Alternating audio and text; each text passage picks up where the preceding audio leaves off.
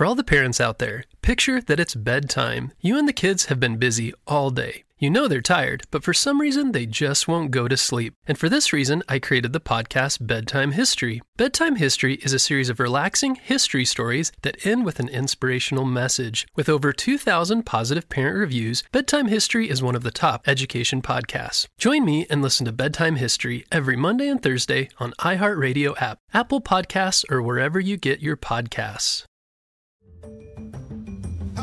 Critter protectors. Mr. Jim here, and welcome to Kids Animal Stories, a place where there's always a mystery and adventure around every single corner. If you love critters of all shapes and sizes, I need you on our Critter Protector team. Join our adventure as we learn about critters from around the world and in our backyards. Well, my friends, are you ready for today's adventure? Me too! Let's go!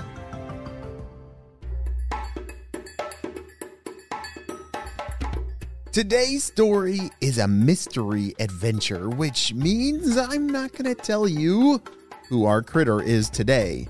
During the story, I'm going to drop in some clues, and it's going to be up to you to solve who is Barbara.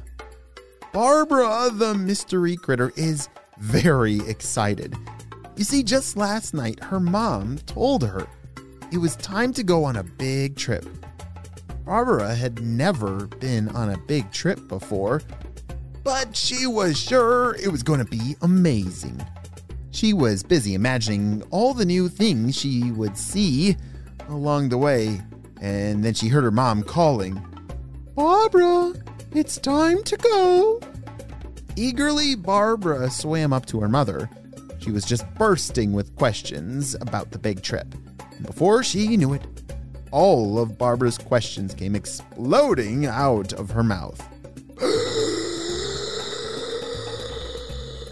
I was wondering where we were going on this trip, Mom. Can we leave? Can we leave now? Why are we leaving in the first place? Can I have a snack before we go? Do we have seagrass when we were going there? Seagrass is my favorite. Can I have seagrass for my snack? What if just then Barbara felt something tap uh, the top of her head? It was her mom's flipper. Barbara, honey, take it easy. I love how excited you are, but I can't answer all of those questions at once.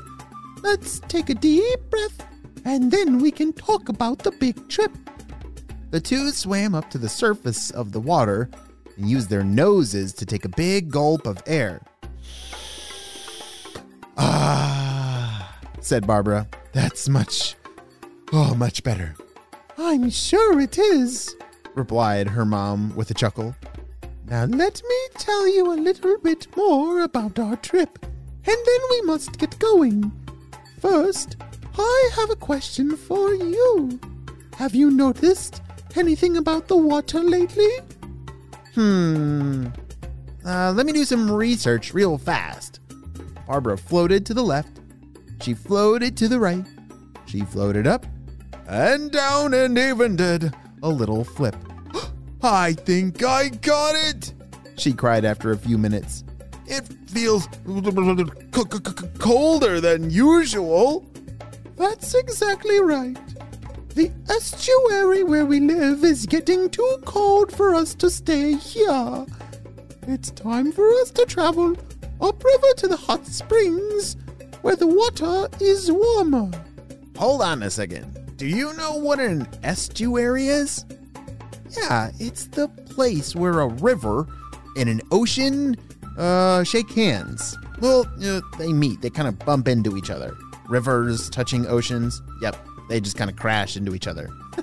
the water there is a mix of salt water and fresh water. This mixture is called brackish water. Can you say that with me? Brackish! Yeah, not many critters and plants can survive in brackish water, but some have adapted and learned to thrive. Um, I'm I'm worried there won't be seagrass up in the river, cried Barbara. Well, seagrass doesn't grow in fresh water, so the farther up the river, we get less seagrass. But there will be other plants to eat, and we might even meet some friends along the way. Let's fill our bellies now, and then we must get going. Barbara and her mom munched, munched, and munched on fluffy seagrass all morning long. It was delicious. After they ate their fill, the two headed up the mouth of the river. Oh, Mom, are we there yet? Mom? Barbara asked after about two minutes of swimming. Not yet, her mother replied. After another two minutes of swimming, Barbara was getting bored. What about now? Are we there yet? How about we play a game? Her mother replied. Great idea, Mom. How about the quiet game? That one is your favorite. Barbara's mom laughed and said, I do love that one, don't I? But I have a better idea. How about we count all the different types of critters that we see? Barbara was determined to use her observation skills and find more critters than her mother. She had to win. As she searched the riverbed, she noticed something blue shuffling around. Blue crab! Um, I found a blue crab. Nice one, Barbara. One critter found. As they continued down the river, they spotted lots more crabs, two otters, a painted turtle, and a handful of herons dipping their beaks into the water. Just when Barbara thought she was too tired to swim any longer, she spotted something large, brown, and bumpy in the distance. Huh. She thought it almost looked like a log with legs. Mom, what's that up there? I've never seen a log with feet before. Oh, that? It's an alligator.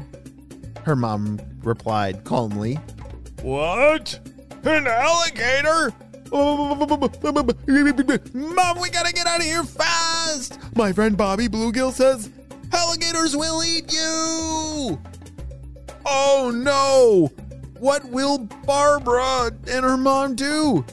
Their trip up the river was gonna be uh, the best day ever, but oh dear, it looks like they've stumbled into something dangerous. Have you figured out what kind of mystery critter Barbara and her mom are? Hmm. Seem to be good at swimming, both in ocean and water. I think they're pretty big.